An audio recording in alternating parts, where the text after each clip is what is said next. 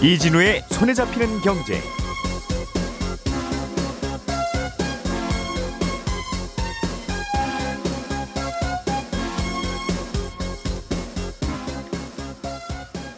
안녕하십니까 이진우입니다.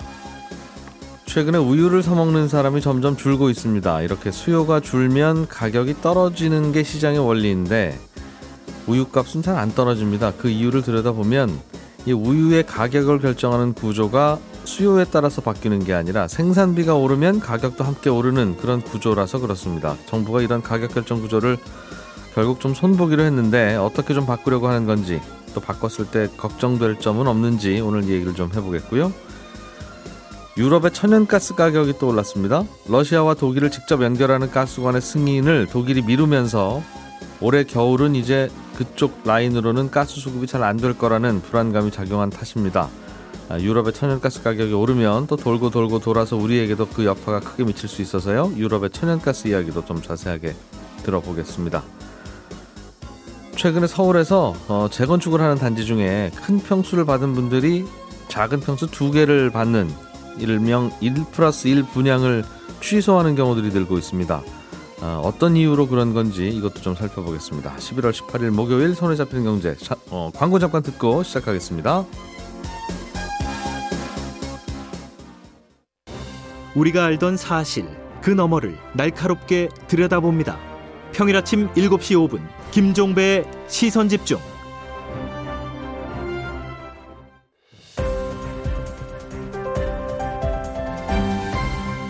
이진우의 손에 잡히는 경제. 네, 중요한 경제 뉴스들 골라서 정리해 드립니다. 오늘도 김현우 행복자산관리연구소장, 김치영 경제뉴스 큐레이터 그리고 손에 잡히는 경제 박사훈 작가 이렇게 세 분과 함께합니다. 어서 오세요. 네 안녕하세요. 정부가 우유 가격을 결정하는 체계를 바꿨다고 합니다. 바꾸는 걸 추진한다는 게 정확한 것 같긴 한데 에, 김치영 큐레이터로부터 설명을 좀 들어볼게요. 지금은 어떻게 하고 있고 앞으로는 어떻게 바꾸겠다는 건지. 지금은 이제 우유 가격 연동제라는 걸로 우유의 원가를 정하죠. 그러니까 원유라고 하거든요. 원유를 예. 낙농가에서 사올 때 우유 가격 연동제를 통해서 그 가격을 정해서 사옵니다. 지난번에도 제가 우유 가격을 한 두 번 정도 전해드린 것 같은데 음. 어쩌다 보니까 제가 우유를 계속 담당하게 됐습니다. 어, 이 우유 가격 연동제는 원유의 생산비 그리고 물가까지 반영해서 원유 가격을 정하는 거거든요. 음. 그래서 수요와 공급 상황은 사실상 고려가 안 된다. 그래서 앞서 말씀하신 것처럼 우유는 남아도는데 가격은 떨어지지 않는다 이런 문제가 음. 계속 제기돼 왔습니다. 그럼 원가가 리터당 얼마로 정해지면 네. 물량은 어떻게 정합니까? 정부가 쿼터를 정하게 돼 있습니다. 연간 어느 정도의 생산을 원유를 하겠다라고 정하고요. 음. 그걸 낙농가에 전부 배정을 해줍니다. 아. 그래서 그 배정된 양을 어, 우유가 남더라도 무조건 예. 사주는 방식이고요. 정해진 음. 가격으로. 그리고 낙농가 뒤쪽에 이제 설명을 좀 드리려고 했는데 낙농가에 내가 젖소를 가지고 있다 그래서 원유가 생산됐다 그래서 이걸 팔 수 있는 것도 아닙니다. 쿼터를 받지 못하면 낙농가에 음. 진입도 안 됩니다. 그래서 그 낙농가를 보호도 하고 생산해 준 걸 사줌으로써 네. 뭐 여러 가지 문제를 해결한다라는 게 음. 들어 있는데요. 그럼 A 농장에서는 1년에 얼마치를 산다. 네, 네. 그뭐 리터당 얼마로 몇 리터 딱 정해져 있는 거고. 예, 그렇습니다. 그럼 그걸 사가서 뭐 남아서 버리든 뭐 어떻게 하든 그거는 혹은 뭐 인기가 있어서 더 비싸든 어쨌든 네. 딱 그 가격 주고 딱 그 물량을 사오는 걸로. 예, 무조건 사오는 걸로 그렇게 돼 있거든요. 그렇게 되어 있군요. 네. 예. 그런데 이제 지난번에 그 원유 가격 올라갈 때 이 시장 상황이 반영 안 된다는 문제가 강하게 제기가 됐었고요. 그 전에도 좀 제기가 됐었는데 정부가 음. 그래서 우유 가격 결정을 하는 이 방법을 개편을 논의하겠다라고 밝혔고 어, 얼마 전에 이제 낙농산업발전위원회 3차 회의가 있었는데 여기에서 정부가 용도별 차등 가격 제도라는 걸 들고 나와서 음. 이걸 시행해 보겠습니다라고 얘기한 거니까 네. 어, 바뀐다가 아니고 바꿔 보겠습니다. 음. 이게 맞는 것 같습니다. 바꾸는 걸 추진해 보겠습니다. 네네. 네. 음. 이게 문 처음에 지금의 방식이 문제가 되는 이유가 일단은 시장에서는 별로 우유를 안 마시고 가격도 내려가는데 네. 생산비에 연동하고 쿼터를 딱 정하다 보니 네네. 우유 회사는 별로 돈도 안 되는 우유를 꽤 많이 억지로 사와야 된다. 그런 불만이 있었던 것 같아요. 그렇습니다. 그러면 가격은 리터당 얼마로 정하더라도 쿼터를 좀 줄여서 수요가 예. 줄, 줄었다고 하니 네네. 그럼 조금만 사오는 걸로 합의하면 안 되는 겁니까? 이게 사실 낙농산업의 특성이 조금 반영된 건데요. 예. 우리나라만 이렇게 하는 건 아니고요. 어, 각국마다 조금 낙농산업을 보호하기 위한 가격 결정 제도들이 조금 있습니다. 음. 그렇다 보니까 낙농가가 초기 투자 비용이 좀 많이 드는 편이고, 그러니까 음. 의외로 좀 많이 듭니다. 다른 데에 네. 비해서. 땅도 사야 되고 뭐 시설도 해야 되고 그렇습니다. 예. 그리고 어, 당장 뭐 내일은 500톤, 오늘은 300톤 생산하자 그런다 그래서 어, 젖소가 뭐 원유를 많이 생산하고 적게 생산하고 그렇게 되는 것도 아니거든요. 그렇겠죠. 예. 예. 그리고 또 갑자기 음. 많이 생산해 놨다가 수요가 준다 그래서 그걸 오랫동안 보관할 수 있는 것도 아닙니다. 물론 가공류로 만들거나 뭐 음. 다른 치즈나 뭐 이런 걸 만들 수 있지만 그게 또 예. 상황이 만만치가 않아서요. 이미 존재하는 젖소에서 나오는 건 우유 회사가 사줘야 이 낙농 산업이 돌아간다. 네. 아. 그리고 시장이 가격이 갑자기 떨어져서 수요가 없다 그래서 어, 작물 재배하듯이 어느 날은 재배를 안 하고 재배를 하고 할 수 있는 문제도 아닙니다. 그래서 음. 어, 낙농 산업은 어느 정도 보호해야 된다라는 이 기본 생각이 잡혀 있고요. 그래서 어, 가격 보장을 어느 정도 해주자. 음. 그래서 연간 이 정도 쿼터는 할 테니 안정적으로 생산하거라. 그리고 먹는 문제이기 때문에 품질도 생각을 해야 되거든요. 음. 가격 장제만 낮을 경우에는 저품질의 우유가 생산될 수 있기 때문에 예. 어느 정도 품질도 보장하자라는 차원에서 어, 굉장히 아. 한 60년대 후반부터 어느 정도의 쿼터를 주고 생산을 하도록 해주는 게 정착이 돼 있었던 거죠. 낙농가에는 최소한의 이익을 일단 보장해주고 우유의 네. 수요와 무관하게 그렇습니다. 그렇게 갖고 가서 돈을 벌건 잃건 그거는 우유 회사가 좀 알아서 해라. 그래야 산업 돌아간다. 네네. 그런 구조였다는 거죠.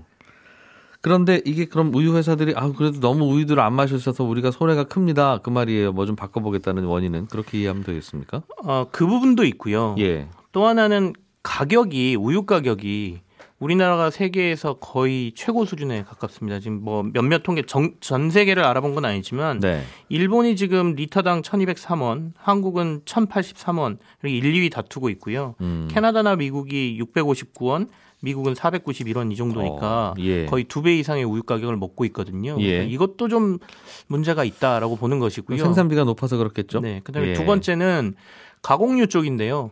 가공류 쪽으로 가면 원유의 원료 자체를 워낙 비싸게 사오기 때문에 음. 우리나라가 아무리 제품 개발을 잘하고 내놔도 경쟁이 안 됩니다.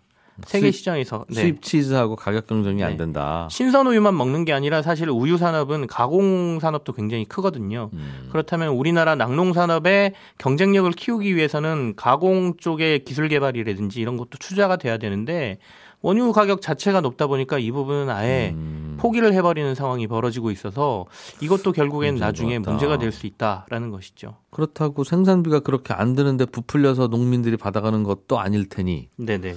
그러면 농- 낙농업이 돌아가려면 일단은 보장은 해줘야 또 농민들도 소를 안심하고 기를 수 있으니까 그걸 건드리기도 좀 쉽지 않을 것 같고 네네.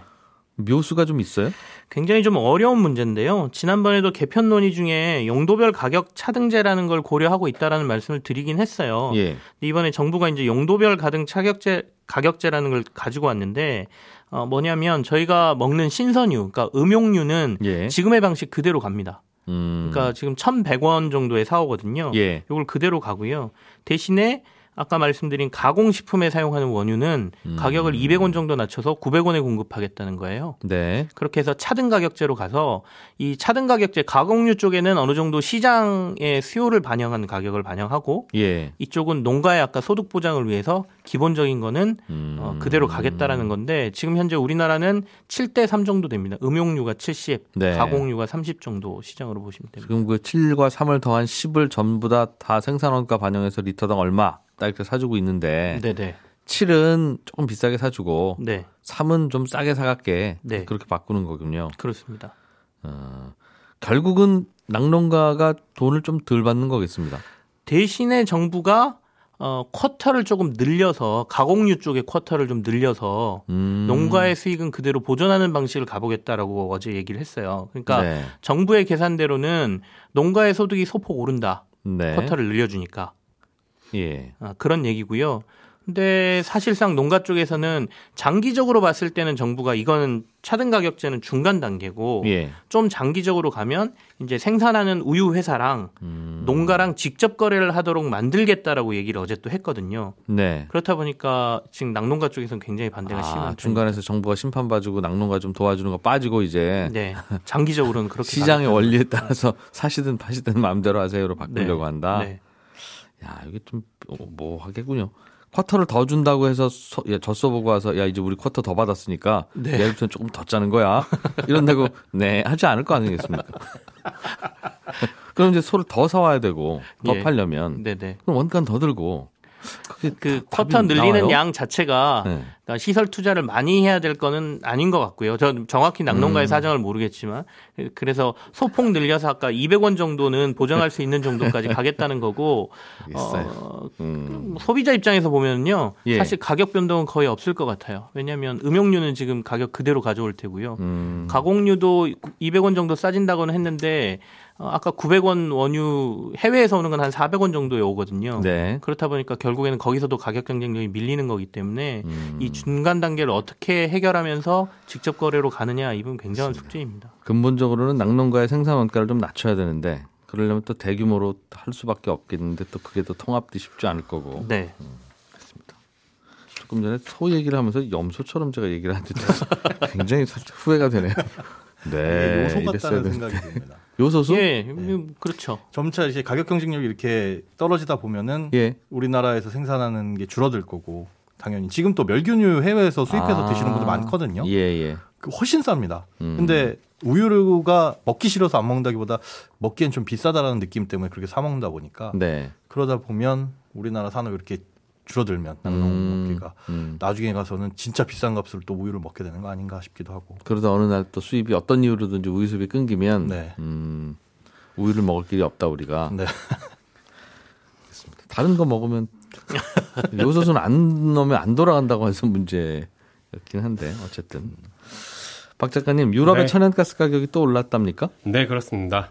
음. 그 엊그제 제가 벨라루스랑 폴란드랑 난민 문제로 갈등 중이라서 예. 자칫하면 벨라루스가 자기네 나라 통과해서 러시아에서 유럽 가는 가스 밸브 잠글 거고 음. 그럼 가격 오를 수 있다고 말씀드렸는데 러시아에서 유럽 가는 가스관 중간에 벨라루스가 있죠. 네. 휴게소처럼. 그렇습니다. 음. 근데 이번엔 독일 때문입니다. 그러니까 유럽은 전기 생산에 필요한 천연가스를 러시아에서 꽤 많이 공급받는데 네. 이 가스는 그동안 러시아에서 출발해서 유럽 대륙을 통과하는 긴 가스관으로 공급이 됐거든요. 근데 예. 지난 9월에 대륙 통과 안 하고 러시아 서부에서 독일 북부로 바로 가는 해저 터널 가스관이 완공이 됐어요. 음. 그래서 독일 정부가 이 가스관에 대해서 최종 승인 작업을 하고 있었는데 네. 엊그제 갑자기 승인 절차를 중단하겠다고 해버린 겁니다. 이 가스관 이름이 노, 노르트 스트림 뭐 네, 부르더군요. 노드스트림 2 음, 북쪽에 무슨 가스관 이런 의미인가. 봐요. 예. 그러는 바람에 천연가스 가격이 하루 만에 20% 가까이 폭등했습니다. 독일 정부가 수요자인데 네, 그럼 가스값이 오르면 손해인데 그렇습니다. 왜 본인들이 가스관에 대해서 승인을 안 해서 이 가스값을 올리는 바보 짓을 했어요, 독일은? 정확한 답은 없고 해석만 나오는데 일단 독일 예. 정부는 예. 그냥 단순한 법적 절차 문제다 이렇게 얘기를 합니다. 그러니까 독일에서 가스관 운영하려면 음. 가스관 운영하는 회사는 반드시 독일에 회사를 두고 있어야 되는데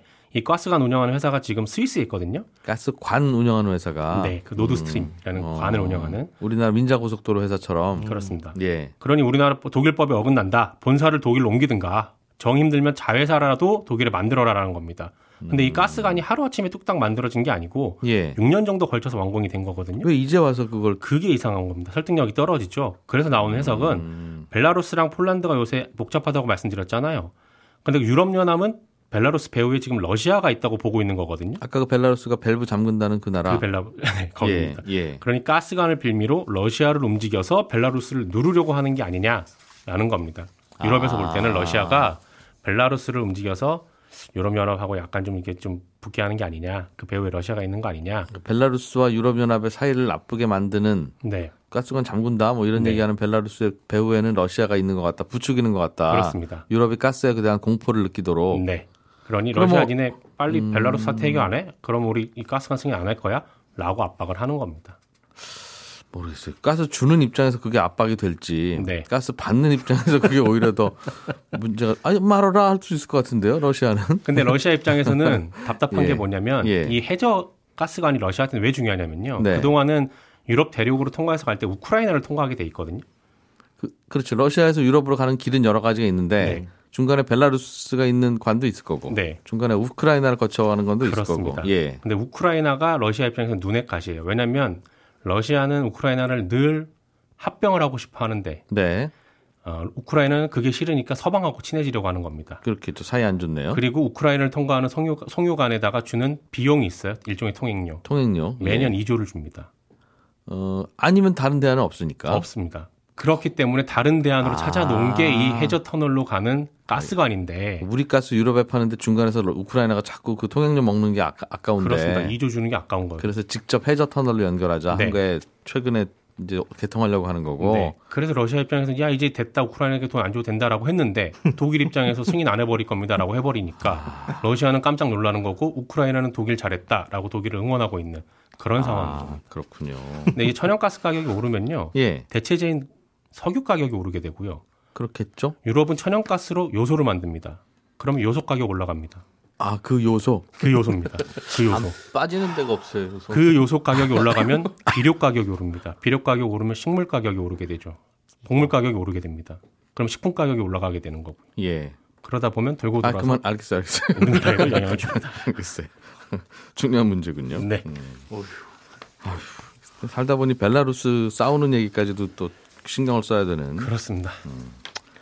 김현우 소장님. 네. 재건축하는 단지 중엔 네. 큰 평수 갖고 있는 분들은 다시 올릴 때 네. 다시 올릴 때 그냥 큰 평수를 저도 가질래요 할 수도 있고 그렇죠. 아유, 너무 커서 이거 안 그래도 좀 30평 30평 이렇게 나눠 가질 수 없겠습니까? 네. 이런 경우도 있을 거예요. 네, 그거를 1, 1 플러스 1 재건축이라고 부른다던데. 보통 원 플러스 원이라고 하죠. 아무튼 부럽습니다. 부럽습니다. 네네. 그런데 이거 안 한다 철회하는 단지가 많아지고 있어요. 무슨 네, 말입니까? 그렇습니다. 예. 좀 전에 말씀해 주신 것처럼 뭐 면적을 쪼갤 수도 있습니다. 100제곱미터면은 50제곱미터씩 반반. 다만 이제 아, 하나 더 들어오는 플러스 원짜리는 60제곱미터 이하의 소형 조그만 거. 그러니까 큰 집, 작은 집 이렇게 받아야 되고 음. 네. 이걸 가격으로 뭐 쪼갤 수도 있고요. 아, 이게 전체적인 공급 세대 늘린다는 장점도 있고 뭐 조합원 음. 입장에서는 내가 살 집 하나 생기고 팔집 하나 생기고 뭐 네. 임대를 주거나 이런 장점들도 있어서 뭐 재개발 재건축의 동의를 끌어내는 유인도 됐었는데 음흠. 이게 이제 세금 때문에 이거를 하려다고 했다가 취소하려는 조합원들이 늘고 있다라는 겁니다. 두 채 받는 걸 취소하려는 조합원이 늘고 있다. 네. 그냥 큰 거 한 채 받을래요. 이렇게. 네, 네, 그렇습니다. 이게 두 채를 받으면 음. 집이 두 개가 되잖아요. 네. 그러면 똑같은 가격이라고 해도 종부세는 이주택자한테 아, 최소한 뭐 두 배 이상 물리게 되니까. 그게 우리나라 종부세 문제죠. 그렇죠. 그러니까 10억, 10억 이렇게 갖고 있, 는 종부세와 20억. 20억 하나 있는 종부세는 네. 결국은 같이 매겨 같은 걸로 매겨야 될 것 같은데 그런데 10억, 10억이면 훨씬 비싸게 나온다는 훨씬 비싸게 거죠. 음. 나오는 최소한 두 배 이상 나오게 되다 보니까 이걸 굳이 갖고 있어야 되느냐. 그럼 그거 팔면 되지 않아 할 수 있는데 이거는 팔 수가 없습니다. 음, 이전 고시가 난, 그 이전 고시라는 게 준공 이후에 나오는 거거든요. 그러니까 준공 이후로부터 3년 동안은 작은 집은 팔 수가 없어요. 아 준공되고 난 다음에도 예, 준공되고 난 다음에도 음. 어, 작은 집은 못 팔고 팔고 싶으면 작은 집으로 가서 큰 집을 팔아라. 요렇게만 되어 있습니다. 아, 또 그건 또 큰 집 작은 집의 규제가 달라요? 네, 다릅니다. 아, 뭐 이- 소유권 이전 등기한 다음에는 뭐 팔 수는 있잖아요. 그런데 그 경우에도 3년 동안 못 팔다 보니까 그럼 3년 동안 보유하면서 보유세를 부담을 해야 되는데 예. 그 보유세라고 말씀드린 건 뭐 재산세와 종부세가 되겠죠. 음. 그걸 부담하고 나서 그러면 얼마만큼의 차익이 생기느냐를 계산기를 두들겨 볼 거 아니에요. 네. 근데 두들겨 봤을 때 지금 양도세도 다주택자한테는 중과가 되다 보니까 음. 웬만큼 집값이 오르고 웬만큼 보유하지 않고서는 사실은 이게 의미가 없어진다라는 계산이 나와 버리는 거죠. 게다가 최근에는 대형 평수들 가격이 많이 오른다면서요. 네. 그러니까 예전에는 50평 하나랑 네. 30평, 20평 하면 두 개가 가격이 같아야 될 텐데 30평이랑 30평, 20평은 더한 게 훨씬 비싸니까 네. 그래도 1 플러스 1 받아야지 하다가 이제 계산들이 달라지는 거군요. 그렇습니다. 그러다 음. 보니까 이게 이주택을 그냥 가져가는 게 의미가 없다라고 생각을 하셔서 예. 어, 취소를 하는 거죠. 나 이게 두 채 받으려고 했었는데 한 채 받을래요. 이게 착공에 들어가기 전까지는 그냥 아 그렇게 하세요. 그러면은 조금 뭐 계획을 수정하는 거니까 크게 문제가 안 되는데 예. 돈촌주공 같은 경우에는 이미 내년 5월에 입주가 예정되어 있고 다 다 지어졌잖아요. 아, 30평, 20평 이렇게. 네, 예. 그래서 여기에 들어가는 이제 조합원 분들은 조합을 상대로 소송을 지금 현재 제기를 한 상태. 나안 받겠다. 네네. 바꿔달라는데 왜 안 바꿔주냐. 예.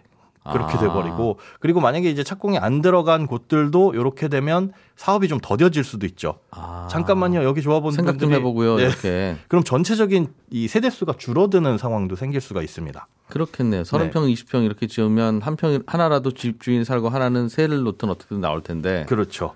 부담돼서 나는 그냥 50평 가질래요. 네, 그거. 하나로 합칠래요. 이래 버리면 아직 지금 이제 이미 주방에 주문 들어가서 안, 받- 안 됩니다라고 하면 소송 들어가는 거죠. 네, 그렇습니다. 음. 뭐 신반포 21차만 하더라도 원래 275가구였는데 요거 취소하면서 24가구가 줄어들었습니다. 그래서 251가구가 분양되는 거 보니까 이렇게 하다 보면 전체적인 세대 수도 줄어들고 공급도 좀 음. 더뎌지는 부작용도 생길 수 있습니다. 다주택 가능하면 좀 하지 마세요 하는 취지로 만든 법 같은데 이거 여기저기 자꾸, 자꾸 삐져 나오네요 뭔가 부작용들이. 네, 그렇습니다. 예, 예, 저는 잠시 후 11시 5분에 이어지는 손에 잡히는 경제 플러스에서 또 한번 뵙겠습니다. 이진우였습니다. 들어주신 여러분 고맙습니다.